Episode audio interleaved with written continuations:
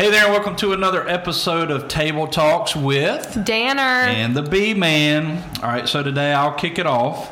Uh, Danner, our question is this. How can I learn to be okay with being single?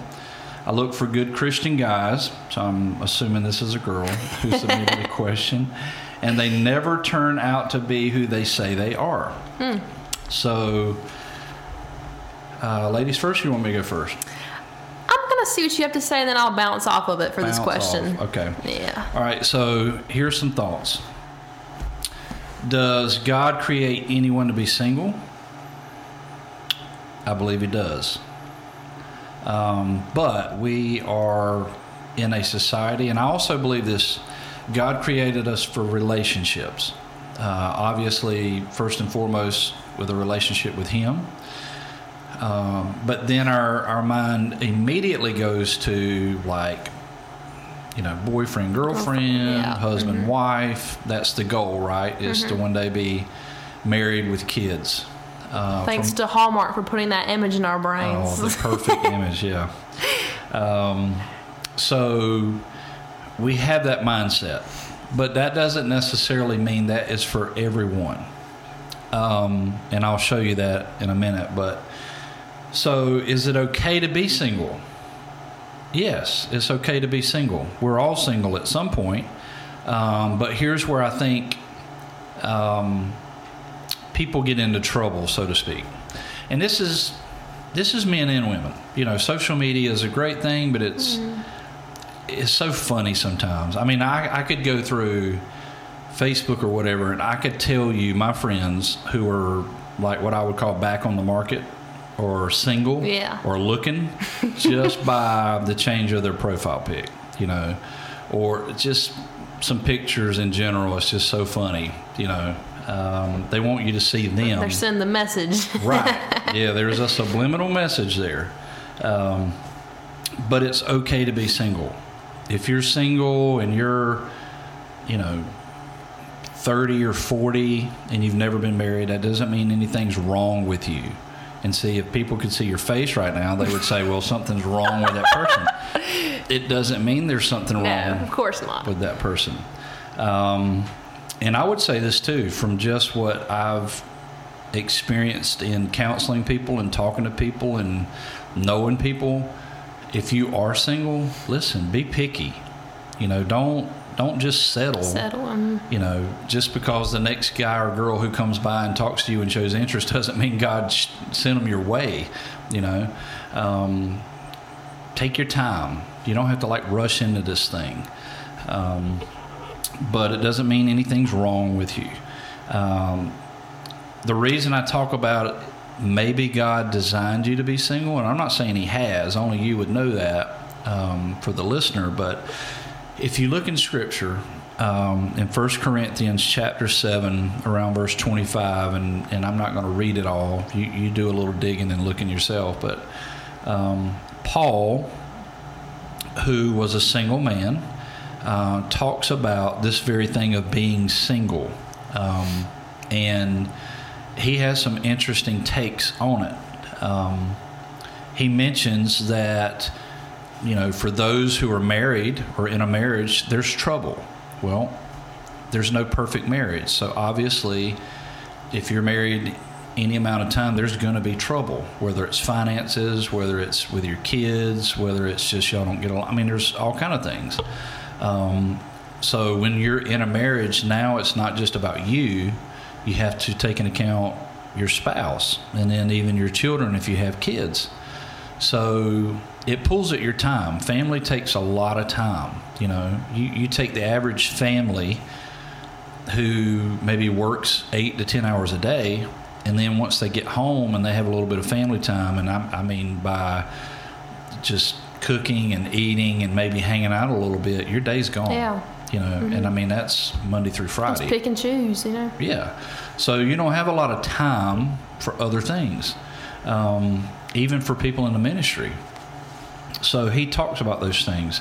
And then he goes on to say, listen, if you are single, then that gives you uh, a greater opportunity to please God, to put your focus on Him. Mm-hmm. But here's the interesting thing about it, and then I'll kick it over to you, is and, and I'm saying this for me too, I'm not just saying this for other people, that we say God is our all in all, that he's everything, he's all I need, you know, he's it.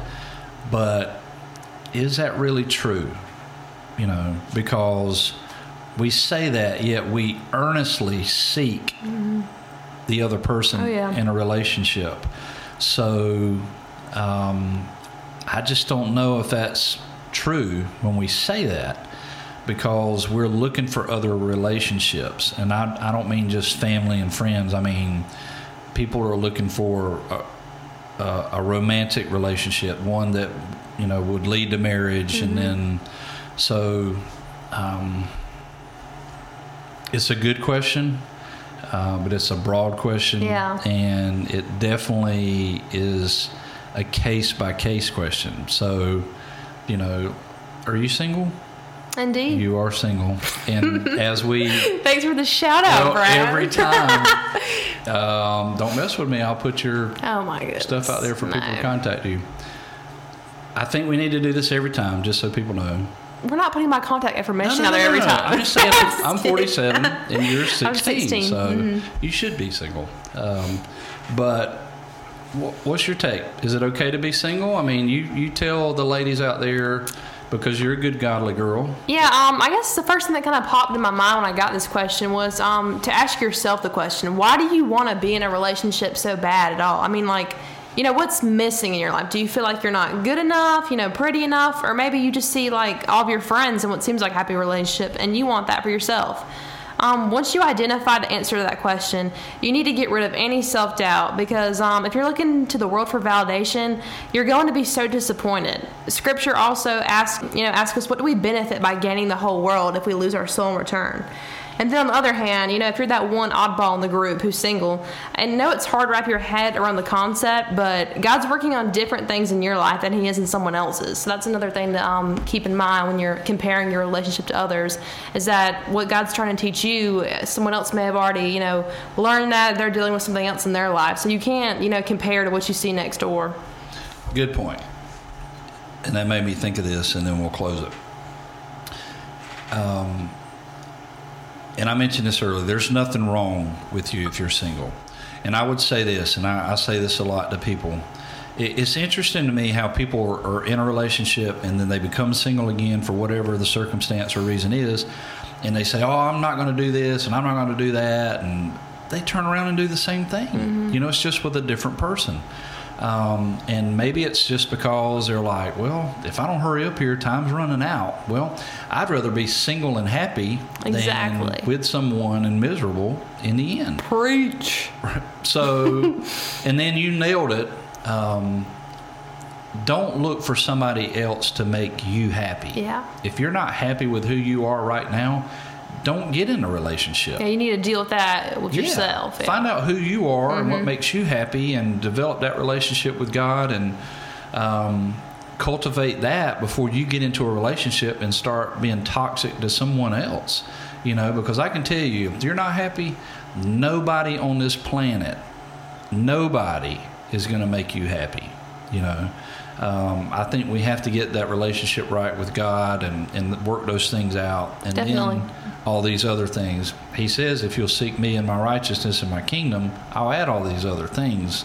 And all those other things could be the boy or the girl that you're looking for. Mm-hmm. And I would say that as we end it, pray about it. You know, we're so based on what we see. You know, they've got to look a certain way. And if they do, then we start checking these boxes off. But, you know, it...